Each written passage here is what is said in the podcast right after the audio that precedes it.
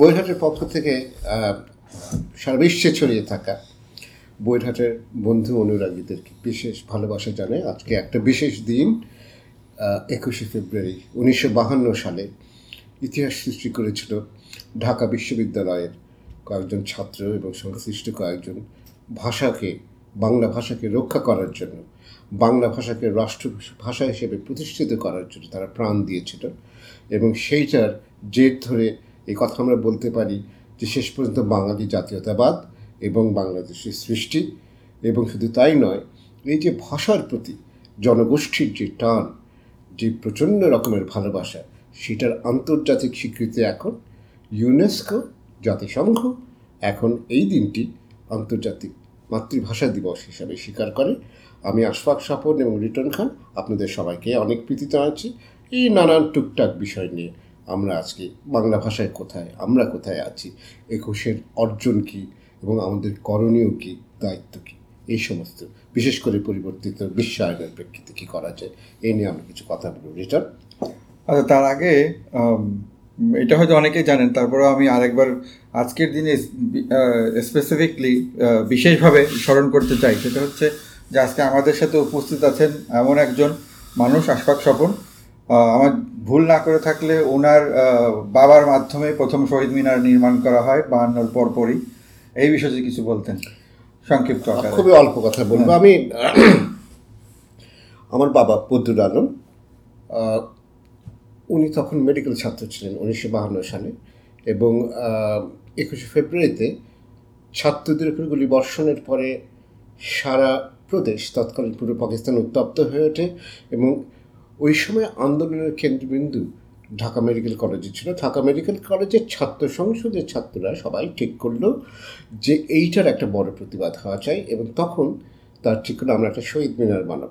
আমার বাবার সেই সময় আকবার হাত ছিল ভালো, তাকে তো ঘুম থেকে তোলা হলো মধ্যরাতে, সম্ভবত 22 তারিখে রাতে হবে। এবং তিনি রাতারাতি একটা নকশা করলেন এবং তিনি এবং ঢাকা মেডিকেল কলেজের ছাত্ররা মিলে রাতারাতি, তখন পুলিশের কারফিউ ছিল সম্ভবত, সেই রাতারাতি চুন সুরকি জোগাড় করে সারা রাত জেগে প্রথম শহীদ মিনারটি তৈরি করেন। এটা কিন্তু আপনারা এখন যে শহীদ মিনার দেখেন সেটা নয়, আমরা এর ছবি এই সাথে দেওয়ার চেষ্টা করবো, আপনারা দেখতে পাবেন। তো সেটা আমার বাবা সেখানে খুব একটা বড় ভূমিকা। আমি বড় কিছু একটু যোগ করি, এই বিষয়ে আমাদের বিশদ আলোচনা আছে অন্য একটা ভিডিওতে, যেটা গত বছর বা তার আগের বছর আমরা করেছিলাম। আমরা সেই লিঙ্কটা দিয়ে দিতে পারি, যেখানে এই বিষয়ে ডিটেলস আমরা আলোচনা করেছিলাম, যে সেই শহীদ মিনারের গল্প ওনার কাছ থেকে আলাদা করে শুনেছিলাম। যাই হোক, আর 2014 সালে এই জন্য আমার বাবা প্রয়াত হন 1980 সালে। 2014 সালে এ কথা বলতেই হবে যে আমার মা, তিনিও আজ প্রয়াত, অধ্যাপিকা আফজানিসা, তারই একনিষ্ঠ চেষ্টার ফলে সরকারিভাবে আমার বাবা স্বীকৃতি লাভ করেন। মরণোত্তর 21শে পদক তাকে দেওয়া হয়। আমি বাবার কথাটা যতটা বলতে চাই, সেখানে আরও বিস্তারিত বলেছি অন্যত্র। সেটা হচ্ছে যে একটা বিষয় বাবাকে দিয়ে আমি যেটা বুঝতে পারি ওই সময়কার মেজাজটা, বাবা কিন্তু প্রত্যক্ষ রাজনীতির লোক ছিলেন না সেই সময়, কিন্তু ভাষার জন্য যে ভালোবাসা সেটা সে আন্দোলনের পুরোভাগে রাজনীতি সচেতন ছাত্ররা ছিল, সে কথা ঠিক, কিন্তু সেটা সেইখান থেকে এমনভাবে ব্যাপক জনসাধারণের মধ্যে সঞ্চারিত হয়েছিল যে আমার বাবাও থেমে থাকতে পারেনি। এবং সমস্ত প্রদেশের বাঙালিরা এই যে রুখে দাঁড়িয়েছিল, আমি এটাকে তুলনা করছি ভবিষ্যতে আরব স্প্রিং, তাহরি স্কোয়ার আন্দোলন বা আমাদের শাহবাগ আন্দোলনের মতো। সেই দিক থেকে আমার কাছে মনে হয়েছে যে 21-এর সেই সময়টা এবং সেই আন্দোলনটা খুবই বিশিষ্ট, খুবই সম্মানীয়। আচ্ছা, এবার যেহেতু এটা 21শে ফেব্রুয়ারি এবং ভাষার মাস, আর আমরাও থাকি প্রবাসে, তো আমাদের এখানে একটু সীমাবদ্ধতা আছে এবং সেই সীমাবদ্ধতা নিয়ে আমি কিছু কথা বলতে চাই। যেমন যেহেতু এটা এখন আন্তর্জাতিক মাতৃভাষা দিবস, আমরা এখানে অনেক ধরনের প্রবাসীদের অনেক ধরনের অনুষ্ঠান দেখি, যেখানে তারা ভোর রাতে যান, শহীদ মিনার তৈরি করেন, সেখানে যে ফুল দেন, শ্রদ্ধাঞ্জলি দেন। সাথে সাথে আমরা দেখি কিছু তাদের বিদেশি বন্ধুবান্ধব, মানে আমেরিকান বলতে পারেন, যে অন্য ভাষার যে বন্ধুবান্ধব তাদের রয়েছে, সেটা হিন্দি হতে পারে, ইংরেজি হতে পারে, তারাও আসেন, যোগ দেন, আনন্দ করেন। কিন্তু পার্থক্য যেটা আমরা যেটা কিছুদিন আগে, ইনফ্যাক্ট আজকে সকালেই মনে হয় আমাদের আরেক বন্ধু ফারজানা শাওন উনি মনে করে দিলেন যে এই সকল অনুষ্ঠানের মধ্যে আমরা শুধু বাংলাটাই উদযাপন করি, কিন্তু ওই যে আরেকটা মানুষ এলেন, দেখলেন, আমাদের সাথে একাত্ম হলেন, তাদের ভাষা নিয়ে আমরা কোনো কথা বলি না। কারণ যদি আমরা 21শে ফেব্রুয়ারিকে আন্তর্জাতিক মাতৃভাষা হিসেবে চিন্তা করি, তাহলে সকল ভাষাই তাদের সমস্যা, তাদের ভালো লাগা নিয়ে আলোচনা করতে দেওয়ার সুযোগটা দেওয়া উচিত। তাহলে তারা হয়তো এই আমাদের ওই ভাষা নিয়ে যে আমাদের যে অনুষ্ঠানগুলো হয় তার সাথে তারা একাত্ম বোধ করতে পারে। আপনি কি মনে করেন? শাওনের এই কথায় যুক্তি আছে এবং আমি তাকে সম্মান করি, সেই জন্য ও সম্ভবত এরকম কিছু একটা করে। ও থাকে আইডা এবং আইডা হতে সে পিএইচডির ছাত্রী, পিএইচডি সে সমাপ্ত করতে চলেছে, সেটা ঠিক আছে। কিন্তু আবার সেই সাথে এই কথা মনে রাখতে হবে, বঙ্কিমের একটা কথা ছিল যে কৃষক যেমন পরিমিত জমি কর্ষণ করে, আমরাও সেইভাবে কাজ করবো। অন্য একটা প্রসঙ্গে বলেছিলেন, আসলে হয়েছে যে আমরা প্রবাসে যারা বাংলাভাষী আছি তারা কিন্তু নিজেদের ভাষা, নিজেদের অস্তিত্ব রক্ষা করতে গিয়েই আমাদেরকে প্রচণ্ড রকমের স্ট্রাগল করতে হয়, মানে উজান বাইতে হয়। সেইটুকু করেই আমরা ঠিকমতো করে উঠতে পারি না কিন্তু। এবং তুমি যে কথাগুলো বললে যে আমরা এই সমস্ত অনুষ্ঠান করি, বন্ধুরা আমার উপর রাগ করবে না, আমি একটুখানি করার কথা মাঝে মাঝে বলবো, সেটা নিজের আত্মসমালোচনাও বটে যে আমাদের দেশে তো বটে, বিদেশেও প্রচণ্ড রকমের একটা বাতিক আছে, সেটা হচ্ছে আচার সর্বস্বতা, অনুষ্ঠান সর্বস্বতা। হ্যাঁ, 21শে ফেব্রুয়ারিতে এসে ওই প্রভাত ফেরিটা করলেই কি আমাদের বাংলার প্রতি দায়িত্ব শেষ হয়? আমরা আজকে ডিজিটাল যুগে গিয়েছি, আমরা সবাইকে বাংলা স্বচ্ছন্দে টাইপ করি। আমার একটা জিনিস কিন্তু খুব রাগ লাগে, এই ইংরেজি হরফে বাংলা লেখা, এটা হলো আমার অ্যালার্জি। কয়জনে বাংলা লিখি বলুন তো? আমরা বাংলা পড়ি, আজকাল তুমি ইন্টারনেটে সমস্ত কিছু ফোনে লোভ, কিন্তু আমরা কি পড়ি সেভাবে? আমরা কি লিখি সেভাবে? এই আসল কাজগুলো আমরা করি না। তবে প্রবাসের সীমাবদ্ধতা আছে এবং প্রবাসের একটা অপ্রিয় রূঢ় সত্যি কথা বলি, এক প্রজন্মের পরে এই ভাষা টিকে না, কোনো ভাষা টিকে না। আমেরিকাতে তো নয়, এবং আমাদের থেকে অনেক বেশি তোমার কি বলবো যে খুব সমৃদ্ধ ভাষা, যেমন ইডিশ ভাষার কথা বলি, ইডিশ ভাষায় ইডিশ লেখক আছে আমেরিকার, আইজ্যাক বাসেফের সিঙ্গার, যিনি নোবেল পুরস্কার পেয়েছিলেন। হ্যাঁ, তিনি পর্যন্ত তাদের শোলেম আলাইকেম বলে আরও খুব বড় বড় লেখক ছিল, কিন্তু সেই ইডিশ ভাষার এখনও খোঁজ নেই। সুতরাং আমাদের ওইটুকু একটা সচেতনতা থাকতে হবে যে আমাদের পরে এই ভাষাকে টিকে রাখা খুব মুশকিল হবে। কিন্তু তারপরে আমি সম্মান করি আমাদের ভাষাকে, আমি তো এই দেশে মরতে পারি হয়তো, কিন্তু আমি এই ভাষাকে ভালোবাসি, সেই ভাষার জন্য কাজ করে যাব। তো ফিরে আসি তোমার কথায়, না এখানে আমি একটা কথা ভুলে যাব, তার আগে যোগ করে আপনি ইংরেজি বর্ণমালায় যে বাংলা লেখার কথাটা বললেন, আসলে এটা যখন বাংলা আমরা ইউনিকোড ব্যবহার করে লিখতে জানতাম না, তখন হয়তো এটা আমরা মেনে নিয়েছিলাম যে হ্যাঁ এইভাবে আমরা বাংলা লিখবো। আমরা অনেক শর্ট হ্যান্ডে SMS করতাম, এইগুলো করতাম। কিন্তু আমরা যখন বইহাট প্রথম তৈরি করি, তখন আজকের মতো বইহাট তো এরকম এত জনপ্রিয় বলিয়া বা এত সদস্যের জায়গা ছিল না। তখন আমরা কিছু লোক বাংলা লিখতে পারতাম, কিন্তু ম্যাক্সিমাম মানুষজন বাংলা লিখতে পারতেন না, মানে কম্পিউটারে বা ফোনে। তখন আমাদের খুব স্ট্রাগল করতে হয়েছিল যে ওই বর্ণমালা, মানে বিদেশি বর্ণমালা, রোমান বা হরফে যাতে কেউ বাংলা না লেখে সেই প্রচারণা চালানো। এবং আমরা হাতে কলমে অনেকজনকে বাংলা শিখিয়েছি। এখন যারা ভিডিও দেখছেন তাদের মধ্যে অনেকেই থাকবেন, আমি জানি তারা হয়তো খুশি হবেন জেনে যে তারাও আমাদের কাছ থেকে বাংলায় টাইপ করে শিখেছেন, এবং সাধুবাদ জানে। হ্যাঁ, এবং এখানে তখন আমাদের কিন্তু এত বেশি বাংলা নিয়ে, এত বই নিয়ে আলোচনা হতো না। তারপরেও আমরা কখনোই রোমান হরফে বাংলা পোস্ট বা লেখা অ্যালাউ করতাম না। এবং এখানে কিন্তু আমি একটা আমি নাম উল্লেখ করতে হবে, এই লোকটা কি বহু আগে 21শে পদক দেওয়া উচিত ছিল বলে আমি মনে করি, মেহেদি। হ্যাঁ, ওর পুরো নামটা কি বলতো? খুব সুন্দর নাম, মেহেদি হাসান খান। এই লোক এককভাবে, মানুষ যে একক কাজ দিয়ে একটা বিপ্লব সাধন করতে পারে, আমি বলবো। এবং আমি বাংলাদেশের মানুষ হিসেবে আমার প্রচণ্ড গর্ব যে ডিজিটাল যুগে সর্বস্তরে বাংলা টাইপ করা, এবং সেটা শুধুমাত্র ল্যাপটপে নয়, এখন ল্যাপটপ বলো, ফোন বলো, সমস্ত জায়গায়। এটা যে কত বড় একটা কাজ, আমি সেই জন্য।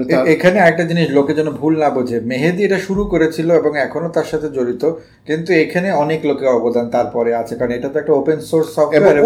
ওই জিনিসটা যে স্বতঃস্ফূর্তভাবে সার্বিকভাবে বাংলার কল্যাণে ব্যক্তিগত মুনাফার কথা না ভেবে কাজ করা, এই জিনিসটা। এবং এই ব্যাপারে কিন্তু আমি মনে করি বাংলাদেশিদের, বাংলা ভাষা সম্বন্ধে বা আমরা কোথায় যাচ্ছি এই সম্বন্ধে আমার অনেক সংশয়, অনেক ক্ষোভ আছে, কিন্তু ভালোর দিকটা একটু বলে দিই। ভালোর দিকটা হচ্ছে যে এই দিক থেকে বিশেষ করে বাংলাদেশের মানুষ, বাংলাদেশের যারা তথ্য প্রযুক্তি কর্মী, তাদেরকে আমি বিশালভাবে একটা স্যালিউট দিতে চাই যে আমরা খুব চটচট করে কিন্তু এই যে এই ডিজিটাল ধাপে ধাপে, তুমিই বলছিলে একটু আগে যে প্রথম যখন শুরু হয় আমাদের বাংলা ফন্ট ছিল না, বাংলা এখন তো খুব সুন্দর সুন্দর ফন্ট, কোনো সাপোর্ট ছিল না, এখন সমস্ত কিছু চলে এসেছে। এর 99 কেন সম্ভবত প্রায় শতভাগই এগুলো সব বাংলা ভাষাকে ভালোবাসা থেকে, এইসব করে কোনো টাকা পয়সা হয় না, কোনো লাভ হয় না, সম্পূর্ণ ভালোবাসার থেকে এটা হয়েছে, এটা একটা বিরাট অর্জন।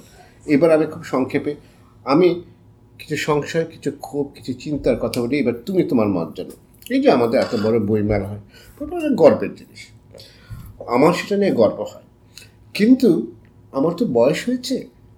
আমি যখন নাকি দীর্ঘ সময়ের একটা ট্রেন্ড দেখি, তখন আমার মনে একটা খচখচানি কিন্তু যায় না। আমার কাছে কেন জানি মনে হয় 70-এর দশক, 60-এর দশক, 80-এর দশক, সেই সময় যেমন তন্নিষ্ঠ বাংলা ভাষার চর্চা বাংলা ভাষার ক্ষেত্রে ছিল, পশ্চিমবঙ্গের প্রসঙ্গ আলাদা, কিন্তু সেখানেও একই সমস্যা হয়েছে বলে আমার মনে হয়। সেইটা কি কমে যাচ্ছে নাকি? কারণ এখানে এই সমস্ত জিনিসটা কথা বলার সবচেয়ে বড় সমস্যা হচ্ছে আমাদের দেশে কোনো মেট্রিক্স নেই। এই দেশে তোমার বুক সেলার, বেস্ট সেলার, কত বই বিক্রি, এগুলো সমাতি হিসেব আছে, আমাদের দেশে সেইভাবে সেরকম কিছু নেই। তো সেই দিক থেকে চিন্তা করলে আমার কাছে একটুখানি সংশয় হয় যে আমরা যেই পরিমাণ আমাদের বিকশিত হওয়ার কথা ছিল, এবং এর মধ্যে একটা তীব্র আয়রন আছে, আমি তোমাকে সেই কথা জানি। আমরা কিন্তু ইতিহাসের দিকে যখন তাকাই তখন খুব গর্ব করি যে হ্যাঁ, মোহাম্মদ আলী জিন্না এসে তোমার এখানে এসে ঘোষণা করে গেছেন ঢাকা শহরে যে উর্দু রাষ্ট্রভাষা হবে, তারপরে নানা করে ওঠে, তারপরে অনেক বছর গেল, আমরা স্বাধীন হলাম। স্বাধীন দেশে আমাদের দেশের এলিট যখন নাকি সেই ভাষাকে প্রত্যাখ্যান করে, ইংরেজিকে গ্রহণ করে তাদের সন্তানদের ক্ষেত্রে, তখন সেটা কিন্তু একটা বড় সমস্যার সৃষ্টি করে বলে আমার মনে হয়। তারপরে আরেকটা জিনিস হয়ে গেছে কি, যে আমাদের ভয়ঙ্কর রকমের স্কুল শিক্ষার শ্রেণীর বিভাজন হয়েছে।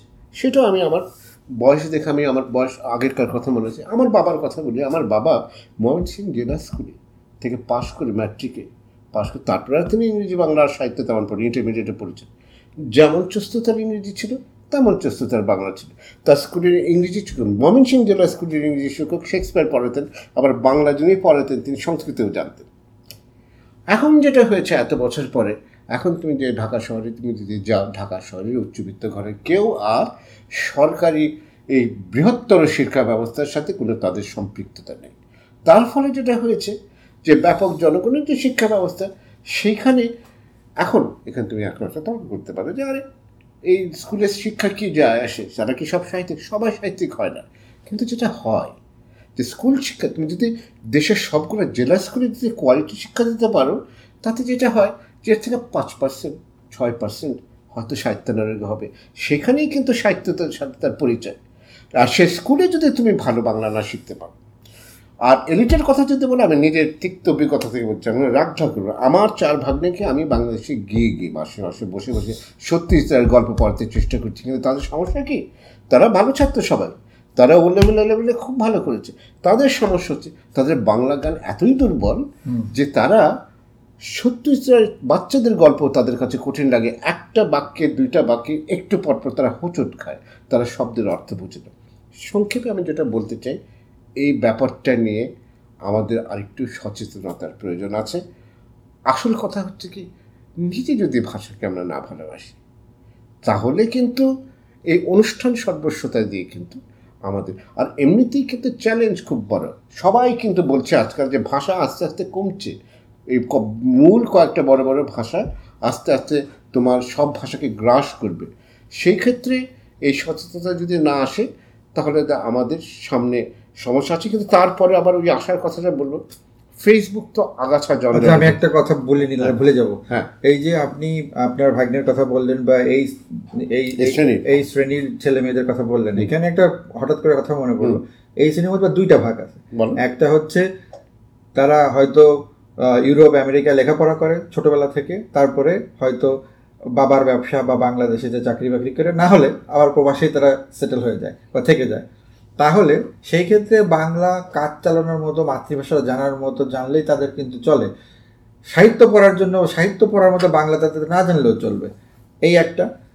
সেই একই কারণ যারা এইখানে এখন আগামী জেনারেশন, যেমন আমার ছেলে বা তার ছেলে বা তার মেয়েরা বা অনেকের বাচ্চারা, আমেরিকার কথা, হ্যাঁ আমেরিকার কথা বলছি, দুইটা বলবে। একটা হচ্ছে ওরা যারা দেশে থাকে কিন্তু তারা বেশিরভাগ সময়টাই বিদেশে কাটায় ছোটবেলা থেকে, এবং হয়তো চাকরি নিয়ে তারা বিদেশেই থেকে যাবে তার পরবর্তী সময়, এই একটা শ্রেণী। আরেকটা হচ্ছে যারা প্রবাসী বাঙালি, তাদের বাচ্চাদেরকে আমরা জোর করে বাংলা শেখানোর চেষ্টা করি, যেখানে হয়তো তাদের মানে জীবনের মাতৃভাষাটা জানা উচিত, কোনো সমস্যা নেই, কিন্তু তাদের যে দৈনন্দিন পেশাগত কাজে বা সাহিত্য পড়ার মতো কোনো কাজে তাদের বাংলা কোনো দিনই কাজে লাগবে না, কারণ তারা বেড়ে উঠছে অন্য একটা সম্পূর্ণ আলাদা একটা সমাজে, এবং সেই সমাজটাই তাদের নিজেদের সমাজ মনে করছে। তারা তো কেউ, তাদেরকে কেউ তো বাংলাদেশি সমাজকে বা পশ্চিমবঙ্গের সমাজকে তারা নিজেদের সমাজ মনে করছে, দুটো সম্পূর্ণ আলাদা বিষয় বললে। হ্যাঁ, আমি বললাম এই কারণে যে সেই ক্ষেত্রে তাদেরকে, যে আপনি বললেন, সেই ক্ষেত্রে তাদের তো বাংলা না শিখলেও চলছে। হ্যাঁ, এইবার আমি তোমাকে আসি দুটো আলাদা প্রসঙ্গ, দ্বিতীয় প্রসঙ্গটা আগে আসি। দ্বিতীয় প্রসঙ্গে তুমি বলে যে দেশে তেমন তোমার ছোটো একটা ছেলে আছে, তা সম্পূর্ণ একমত আমি তোমার সাথে। এবং এটা নিয়ে সুনীল গঙ্গোপাধ্যায় বেঁচে থাকার সময় প্রায় মার খেতে নিয়েছিলেন, তিনি ক্যানাডায় যে ঠিক একই কথা বলেছিলেন। তিনি বলেছিলেন যে আপনারা যাদের বড় করছেন এখানে, তাদেরকে জবরদস্তি করে রবীন্দ্রনাথের লম্বা লম্বা কবিতা মুখস্থ করানো, তারপরে তোমাদের রবীন্দ্রসঙ্গীত শেখানো, এইগুলা অযথা তাদের উপর অত্যাচার করছেন। কারণ বাংলা ভাষা সংস্কৃতিগতভাবে এই দেশের ভাষা সমাজের থেকে এত ভিন্ন, ভাষাটা ভালো করে রপ্ত করতে হলে তোমার সেই ইকোসিস্টেমই এখানে নেই। এবং একটা আমি একদম না শেখার কথা বলছি যে কথাবার্তা ভাষা বলে, সেটা সাহিত্য করার মতো, সে ব্যাপারে আমারও খুব আনকনভেনশনাল একটা ধারণা আছে কি করা উচিত, সেটাতে অনেকে রাগ করতে পারে, কারণ ক্ষমা চাইছি, কিন্তু আমার কাছে যুক্তির দিক থেকে মনে, এবং সেটা নিয়ে আমি তোমার সাথে আগে আলাপ করছি। তুমি তাদের ইংরেজিতে শেখাও, ইংরেজিতে রিসোর্স তৈরি করো, ইংরেজিতে আমাদের গল্প কী অনুবাদ হচ্ছে, এবং সেটা বয়স অল্প বয়সটা আর একটু বড় হলে, নাইন্থ গ্রেড, টেন্থ গ্রেডে যখন উঠবে, তখন দেখবে এই দেশের বাচ্চাদের রুট সম্বন্ধে জানার একটা ইচ্ছা, কিন্তু ততদিনে কি আর ইন্টারেস্ট থাকে, আর একটু বেশি হয় আমার কাছে মনে হয়। তুমি তোমার তাহানকে দেখো, তাহান কিন্তু এখন ওর ঝোঁক থাকবে অ্যাসিমিলেশনের দিকে, হ্যাঁ, কিন্তু যখন ওর 9-10 হবে তখন ওর আরেকটা সচেতনতা, সূক্ষ্ম সচেতনতা আসবে যে আমি একটু ভিন্ন, তো তখন তার রুট সম্বন্ধে ইন্টারেস্ট হবে, এবং তখন তার হাতে ওই সমস্ত রিসোর্স তুলে দিতে হবে। যাক, সেটা অন্য। বাংলাদেশের ক্ষেত্রে যেটা বলে সেটা একটু ভিন্ন, এটা আর একটু জটিল। আমাদের দেশে যার ছেলেমেয়েরা, আমার ভাগ্যের এত ছোটবেলায় বিদেশে কাটায়নি, তারা বাংলাদেশি, আমি এক্স্যাক্টলি এক্সাম্পল দিয়ে বলিনি, তবে তোমার ওই কথা সত্যি, এটা অনেকেই বাইরে থেকে যাবে, বাইরে গেলে কিন্তু অনেকে থাকবে, অনেকে ছোটবেলা থেকে বাইরে থাকে, আমার পরিচিতের মধ্যে অনেকে, বেশিরভাগ না, বেশিরভাগ না। হ্যাঁ, কিন্তু যেটা আমার কাছে সমস্যা, এবং তুমি এই কথা বলতেই পারো, এটা অন্য লোকেও বলছি, হয়তো 1% কী যা আসে, মুশকিলটা হচ্ছে আমরা থাকি সব পুঁজিবাদী সমাজে, এই 0.1% বাংলাদেশের সমস্ত কলকারখানার, এদের ছেলেমেয়েরা সব কলকারখানার মালিক হবে, এদের ছেলেমেয়েরা সব কর্পোরেট মালিক হবে, তখন কী হবে জানো, তুমি একটা সাংস্কৃতিক অনুষ্ঠান করছো, সেটা স্পন্সর চাই, যে ছেলেটা বসে থাকবে সে তার জীবনে নজরুলগীতি, রবীন্দ্রসঙ্গীত শোনেনি, সে সাহিত্য বোঝে না, এইসব তো আসলে, এইসব স্পন্সরশিপ তো তোমার ব্যবসায় লাগবে কারণে দেয় না, সব ভালোবাসার থেকে দেয়। যেমন তোমাকে বলছি, 30 বছর আগে যখন নাকি বাংলাদেশে লিটল ম্যাগাজিন বের হতো, সমস্ত আধা সরকারি সংস্থা বিজ্ঞাপন দিত, তারা দোকানদারও বিজ্ঞাপন দিত, কী কারণে, ঘোরার টিম, তাদের কোনো ব্যবসাটা ভালোবাসা থেকে দেয়।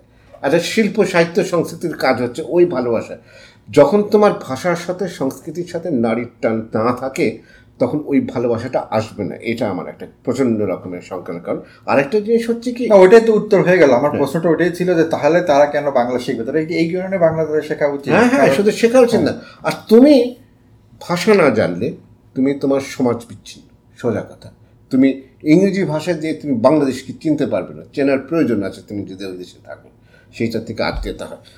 আর আসামান যদি একটা কথা আমি বলি, আমার কাছে প্রচণ্ড রকমের আমার এক্সাইটিং লাগে যে সমস্ত ডিজিটাল বিপ্লব বাংলায়, আমি কিন্তু অনেক আগে ভাবতাম আরে সাথে সাথে কোরিয়ান চলে আসছে, চাইনিজ চলে আসছে। আমি 20-30 বছর আগের কথা বলছি, সাপোর্ট করে এবং মাইক্রোসফট তখন থেকেই সাপোর্ট করে। বাংলার কিছু অনেক দিন কিন্তু বাংলার কিছুই ছিল না, ভাঙা চুরা সে ফন্ট ঠিক মতো কাজ করে না, এই পিসিতে কাজ করে তো ম্যাকে করে না। প্রথম দিকে তো তোমার স্মার্টফোনই ছিল না, এখন তো স্মার্টফোন হয়ে সব সোজা হয়ে গেছে। না, এর পিছনেও কিন্তু এই ইউনিকোর বিরাট একটা অবদান আছে। আগে যতগুলো বাংলা সফটওয়্যার আমরা বাংলা ব্যবহার করতাম লেখার জন্য, আপনি নিজের দুই একটার সাথে জড়িত ছিলেন, সেগুলো কিন্তু এখন আর তাদের কোনো সেগুলো আর আছে হয়তো, কিন্তু অভ্রের সামনে সেগুলো এখন খুবই দুর্বল। কারণ এবং অভ্র সফটওয়্যার ম্যাজিক্যাল, যেই জন্য আমি মেহেদি হাসান এবং আরও অজ্ঞাত যে সমস্ত তথ্য প্রযুক্তি কর্মী এই কাজে করেছেন, তারা আমাদের ডিজিটাল যুগে ভাষাটাকে আসলে রক্ষা করলেন। এই যে মিলিয়ন বিলিয়ন ওয়েবসাইট এখন বাংলায়, এটা তো সম্ভব হয়েছে সার্চ করা যায় এখন। এখন বাংলা তুমি এখন গুগলে সার্চ করলে চটচট করে সমস্ত কিছু উঠে আসে। এই যে বাংলাপিডিয়া বলে একটা কিছু ত্রুটি ছিল, কিন্তু ওটা আমাদের একটা গর্ব যে বাংলাদেশের এশিয়াটিক সোসাইটি থেকে বাঙালি প্রসঙ্গ নিয়ে, বাঙালি ইতিহাস নিয়ে একটা ওটা কি আছে নাকি এখন অনলাইন বাংলাপিডিয়া? হ্যাঁ হ্যাঁ, অনলাইন আছে, এখনও আছে, এবং ওটা 10 খণ্ডের না 20 খণ্ডের এরকম একটা বই তো আমরা ব্যবহার করি না, কিন্তু ওটা ছিল খুব সুবিধা। এই যে অচিন্ত্য কুমার সেনগুপ্ত সম্বন্ধে তুমি যদি কিছু জানতে চাও, রাজা রামমোহন রায় সম্বন্ধে তুমি যদি কিছু জানতে চাও, এই যে চট করে ইংরেজি কিংবা বাংলায় খুঁজে পাওয়া যেত, কিন্তু এই সমস্ত কিছু সম্ভব হয়েছে সার্চেবল বাংলা আছে বলে। হ্যাঁ, তো তবে আমি বলবো আরেকটা কথা, যেটা হচ্ছে আমার সবার কাছে আকুল আবেদন, সেটা হচ্ছে 21শে প্রভাত ফেরি করেন সেটা কথা, কিন্তু ভাষার প্রতি ভালোবাসা কিন্তু আমার মনে হয় যে সেটা কাজ দেখাতে হবে। সেই কাজ কি? দুটো কাজ, বেশি কষ্টটা কঠিনও না। 1 নম্বর কাজ, নিজে পড়ুন, নিজে লিখুন, ভুলভাল হলে বানান শিখে নেবেন। এই যে ভুল হয়, এই সংকোচের লোকে বাংলা লেখে না কিন্তু। হ্যাঁ, আমাদের এবং আমি বাংলাদেশে থেকে বাইরে প্রবাসী এসে আমি স্তম্ভিত এবং অসম্ভব রকম আমার কষ্ট লাগে। আমরা সব উচ্চশিক্ষিত হলেও খুব কম, অনেক কম বাংলাদেশি, বেশিরভাগ বাংলাদেশি স্বচ্ছন্দ না সহজ বাংলা লিখতে। তুমি এই দেশে যে কোনো ইঞ্জিনিয়ার, ডাক্তারকে থাকো, কী সহজে তারা ইংরেজি লেখে। এই যে বেসিক একটা শিক্ষার যে একটা একটা একটা কোয়ালিটি আছে, এই হলো একটা। আর দ্বিতীয় যেটা আমি বার বার করে বলি, সেটা হলো বিশেষ করে দেশে যারা আছেন, বিদেশের কথা আলাদা, বিদেশে আমি বলি, কিন্তু দেশে যারা আছেন, ভাগনা ভাগ্নে, নিজেদের ছোটো ছেলে মেয়ে যারা আছে, তাদের হাতে বাচ্চাদের বই তুলে দিন, তাদেরকে একটু বাংলা পড়তে উদ্বুদ্ধ করুন। আমাদের শিশু সাহিত্যের সম্ভার অসম্ভব রিচ, এত সমৃদ্ধ, এত সুন্দর। এই উপেন্দ্রকিশোর, লীলা মজুমদার থেকে শুরু করে সত্যজিৎ থেকে শুরু করে আমাদের এখলাস উদ্দিন আহমেদ, মোহাম্মদ নাসির আলী, চমৎকার লেখা আছে। খালি একটু পরিচয় করিয়ে দিয়ে একটু পড়াটা অভ্যেস করলে ওইখান থেকেই যাবে। বই পড়া, মনে রাখবেন, বই পড়া হচ্ছে বিশ্বের জ্ঞানের দুয়ার খুলে দেওয়া। যে বই পড়তে পারে সে সব পারে। আচ্ছা, বই, হ্যাঁ, শুধু বই না, পড়তে পারলে একজন মানুষ যখন পড়তে পারে, সেটা এবং পড়াকে ভালোবেসে ফেললে সে অনেক কিছুই করতে পারবে। আচ্ছা, এবার যেহেতু পড়া প্রসঙ্গে চলে আসলে আমরা আলোচনা শেষ করে ফেলবো, অনেক এ হয়ে যাচ্ছে। সেটা হচ্ছে বইমেলা বিষয়ে আমাদের, আমি জানি বইমেলাতে আপনারও যোগাযোগ আছে, বইমেলাতে আমারও যোগাযোগ আছে। বইয়ের হাটের হাজার হাজার সদস্যরা নিয়মিত বইমেলা যাচ্ছেন। দুইটা বইমেলা, একটা বইমেলা কলকাতার বইমেলা হয়ে গেল কিছুদিন আগে, আর একটা বইমেলা এখন বাংলাদেশে চলছে। এই দুই বইমেলা আপনি কিভাবে দেখেন? তফাৎটা কি এবং মিলটা কোথায়?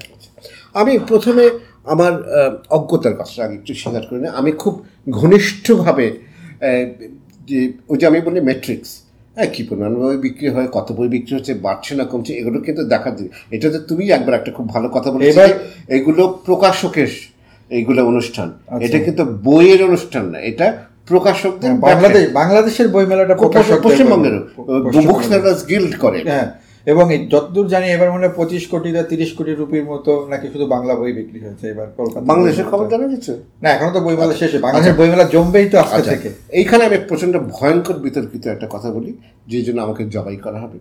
আমি সোজাসুজি তোমাকে বলছি, সেটা এবার তোমার তর্ক থাকলে তুমি বলো।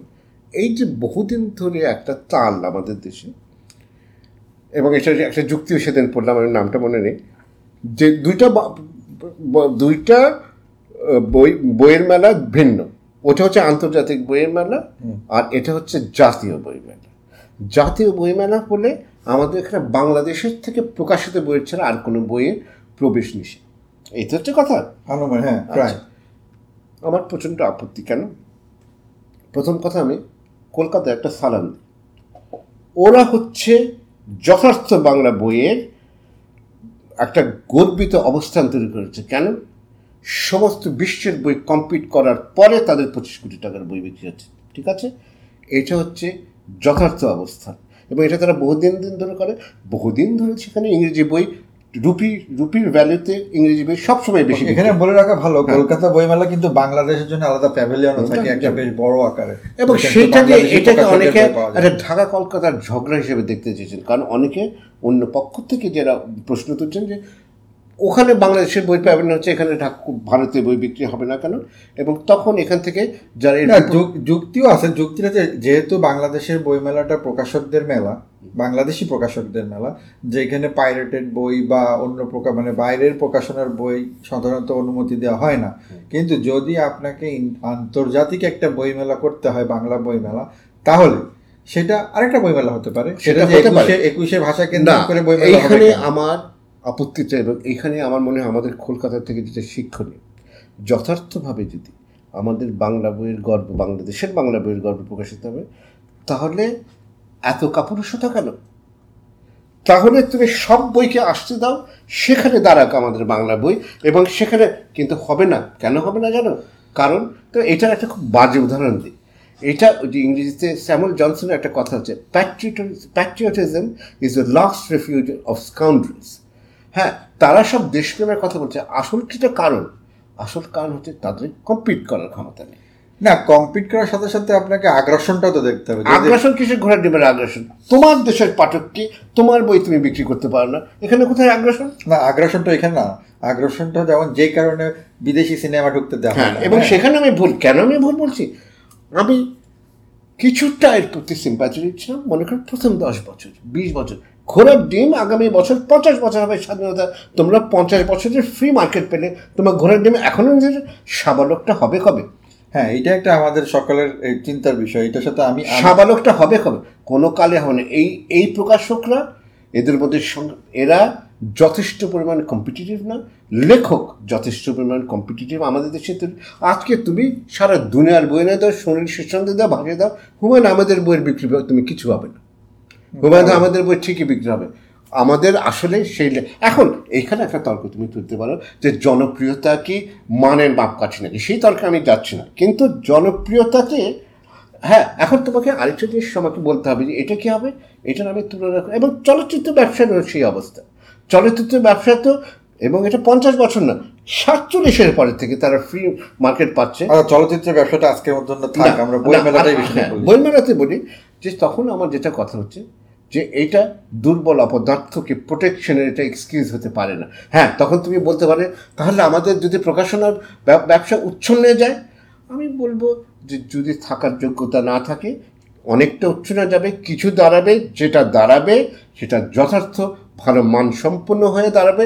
এটার উদাহরণ আমাদের বাংলাদেশে আছে। কথা শেষ করতে দাও। কেমন একটা বড় উদাহরণ আছে, বাংলাদেশের গার্মেন্টস একসময় কোটায় চলত, কোন সময় আমার মনে নয়, বোধহয় 80-90 মাল্টিল্যাটারাল ফাইবার অ্যাগ্রিমেন্ট বলে অ্যাগ্রিমেন্ট ছিল, এটা তুলে দেওয়া হলো। আমাদের দেশের ব্যবসায়ীরা বলল তুলে দিক ব্যাটা, আমরা কম্পিট করে দেব। আজ সেইখানে দাঁড়িয়ে আছে।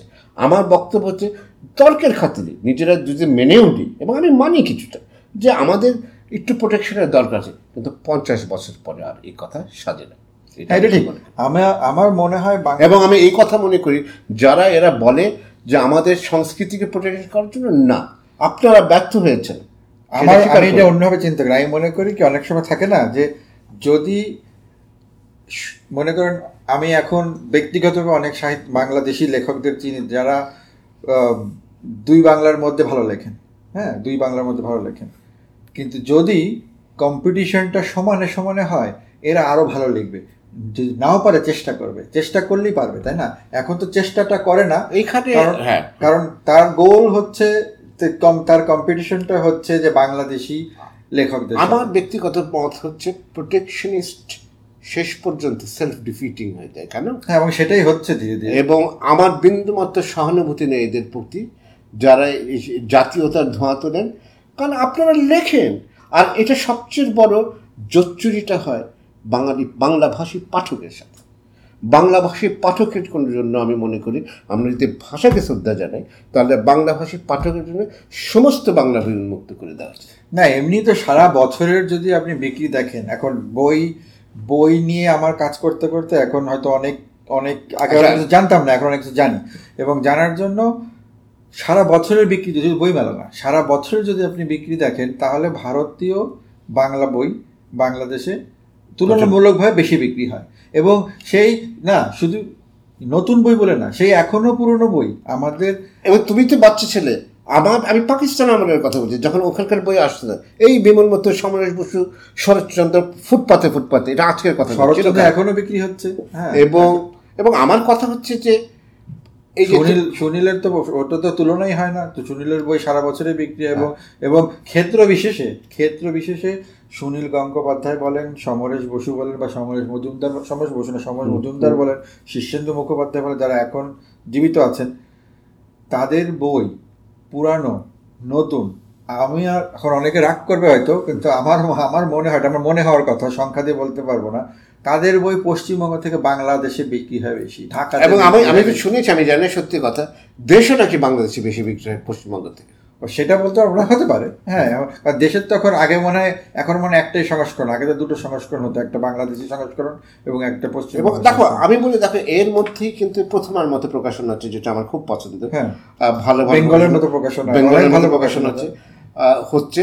তো আমি মনে করি প্রতিযোগিতার মাধ্যমে, এবং আমার কাছে মনে হয় আমার কমিটমেন্ট আমার দেশের লেখক নয়, আমার দেশের প্রকাশক নয়, আমার দেশের পাঠকের কাছে, এবং পাঠকের জন্য যেন সর্বপ্রকার বাংলা বই উন্মুক্ত থাকে। সেই তাহলে তারা পড়বে, জানবে, এবং সেখান থেকে তাদের থেকে আবার লেখক বের হবে। এবং হ্যাঁ, একটু সংখ্যা হয়, কিন্তু সংখ্যা থাকলেও আমাদের প্রতিযোগিতা করেই এগোতে হবে, এটা আমি খুব বিশ্বাস করি। আচ্ছা, আজকের মতো আমরা তাহলে আমাদের মোটামুটি আমাদের সারাংশটা হচ্ছে যে বাংলার প্রসারের জন্য আমাদের নিজের চেষ্টা করতে হবে, শুধুমাত্র সেই দেশের সরকার বা সরকার প্রধান বা সেই দেশের একাডেমি, বাংলা একাডেমি বলেন আর বাংলা একাডেমি বলেন, ভারতের যাই বলেন, সেই তাদের প্রতি শুধু আশা করে বসে থাকলে হবে না, যে যার জায়গা থেকে বাংলার প্রচারে বা বাংলার প্রসারে কাজ করবেন। আর বাংলা বইয়ের ক্ষেত্রে যেটা স্বপন ভাই একটু আগে বললেন, ওটা আমারও মত, যে বাংলা ভাষায় বাংলা বইয়ের যখন মেলা হয় তখন আমরা চাই মেলাটা কোন দেশে হচ্ছে সেটা চিন্তা না করে আমরা দু বাংলার বই দুদিকেই দেখতে চাই, এইটা হচ্ছে গিয়ে আমাদের শেষ কথা। এখন সেই বইমেলা যখন নিউ ইয়র্কে হয়, অবশ্য সেখানে দুই বাংলারই বই থাকে, সেটাও যেরকম দেখতে চাই, পশ্চিমবঙ্গে যখন বাংলাদেশি বাংলা বইমেলা হয় তখন সেটাও দেখতে চাই, এবং ঢাকায় যখন বাংলা বইমেলা হবে তখন আমরা সেখানে দু বাংলারই বই সমানভাবে দেখতে চাই, সমানভাবে না হলেও দেখতে চাই, যাতে পাঠক নির্বাচন করবে যে তা সে কোন বই কিনবে কি কিনবে না, এইটাই হচ্ছে কি আমাদের আমার ব্যক্তিগত। আর আমার তোমার সাথে একটা কথাই যুক্ত করবো, নিজেদের একটু ঢোল পিটাই, বইহাট, অত বেশি কথা দেখলে 40,000 বই অনলাইনে তোলা আছে, বই না পড়া, হাতের কাছে বই নেই, এই বাজে যুক্তি কিন্তু আপনাদের কারণে। বই নামান, পড়ুন, আমি কথা দিচ্ছি আপনাকে যে আপনি বই পড়ার মজায় একবার চলে গেলে এটা নতুন জগৎ খুলে দেয়, এবং নিজের দেশ নিজেকে যেভাবে জানতে পারবেন, মন শুদ্ধ হবে, আত্মা শুদ্ধ হবে, এই সময় এটা খুব বড় প্রয়োজন আপনাদের জন্যই করা। এই বইয়ের হাটে এই এত বইপত্র তোলা হচ্ছে, এক পয়সার লাভের নয়, বরঞ্চ গাটের পয়সা খরচ করে রিটার্নরা করছে সবাই আপনাদের পড়ার জন্য। আপনারা পড়ুন, এবং যে বললাম পরের প্রজন্ম যেন একটু বাংলা বইয়ের প্রতি একটু যদি যোগাযোগ করিয়ে দিতে পারেন, এটার আমি মনে করি প্রচণ্ড শুভ ফল। আর বই নম্বরটা আসলে সংখ্যা দিয়ে আসলে বই নির্বাচন করা ঠিক না, তো আমাদের প্রচুর বই আছে, স্বপন ভাই যেটা বলেন হয়তো তার থেকেও বেশি বই আছে, কারণ বইয়ের আসলে আমরা কখনোই বইয়ের লিস্ট করিনি, কারণ বইয়ের লিস্ট করিনি কথাটা ভুল, বইয়ের লিস্ট আমার কাছে আছে, কিন্তু বইয়ের লিস্টটা সাধারণত মানুষের সাথে শেয়ার করা হয়নি, ভাগাভাগি করা হয়নি, তার একটাই কারণ হচ্ছে আমরা লিস্ট নির্ভর পাঠক চাই না, যে আপনি হাজার হাজার বইয়ের লিস্ট পেলেন, নামিয়ে রেখে দিলেন, কিন্তু সেই বই উঠিয়ে দেখলেন না, কোনোদিন পড়ে দেখলেন না। আমাদের বইয়ের হাটের মেইন কাজটা হচ্ছে যে বই শুধু বইয়ের হাটে না, সারা অনলাইন জুড়ে অজস্র বইয়ের ওয়েবসাইট আছে, এবং এইরকম বইয়ের হাটের মতো এরকম আরও অনেক গ্রুপ আছে, সেইখান থেকে বই নেবেন, কিন্তু বই শুধু নিয়ে ডাউনলোড করলাম আর কম্পিউটারে বা ফোনে রেখে দিলাম সেটা না, পড়ার প্র্যাকটিসটা করুন। সেটা আপনি বইহাট থেকে নেন, গুগল থেকে নেন, নাকি অনলাইন থেকে নেন, সেটা আপনার ব্যাপার, কিন্তু বইটা নিন, বইটা পড়ুন এবং সেই বই অন্য কেউ পড়তে দিন যদি ভালো লাগে। যদি খারাপ লাগে প্রতিবাদ করুন যে বই ভালো না। তবে আরেকটা শেষ কথা আমি এখন বলতে চাই, এটা একটা দুষ্টুমি কথা। আমি বেশ কিছুদিন ধরে ওই টেলিভিশনে যে ভোক্তা অধিকার আইন, একটা ম্যাজিস্ট্রেট বিভিন্ন দোকানে যায় এবং তাদেরকে সাজা দিচ্ছে, এরকম একটা অনুষ্ঠান, মানে দুই একটা এপিসোড আমি দেখে ফেলেছি। হঠাৎ করে আমার মনের মধ্যে হলো এইরকম যে আপনি জানেন আমরা প্রায় বার্নস অ্যান্ড নোবেলস, যে আমেরিকার একটা বইয়ের দোকান আছে, ওখানে বসে আমরা আড্ডা দিই।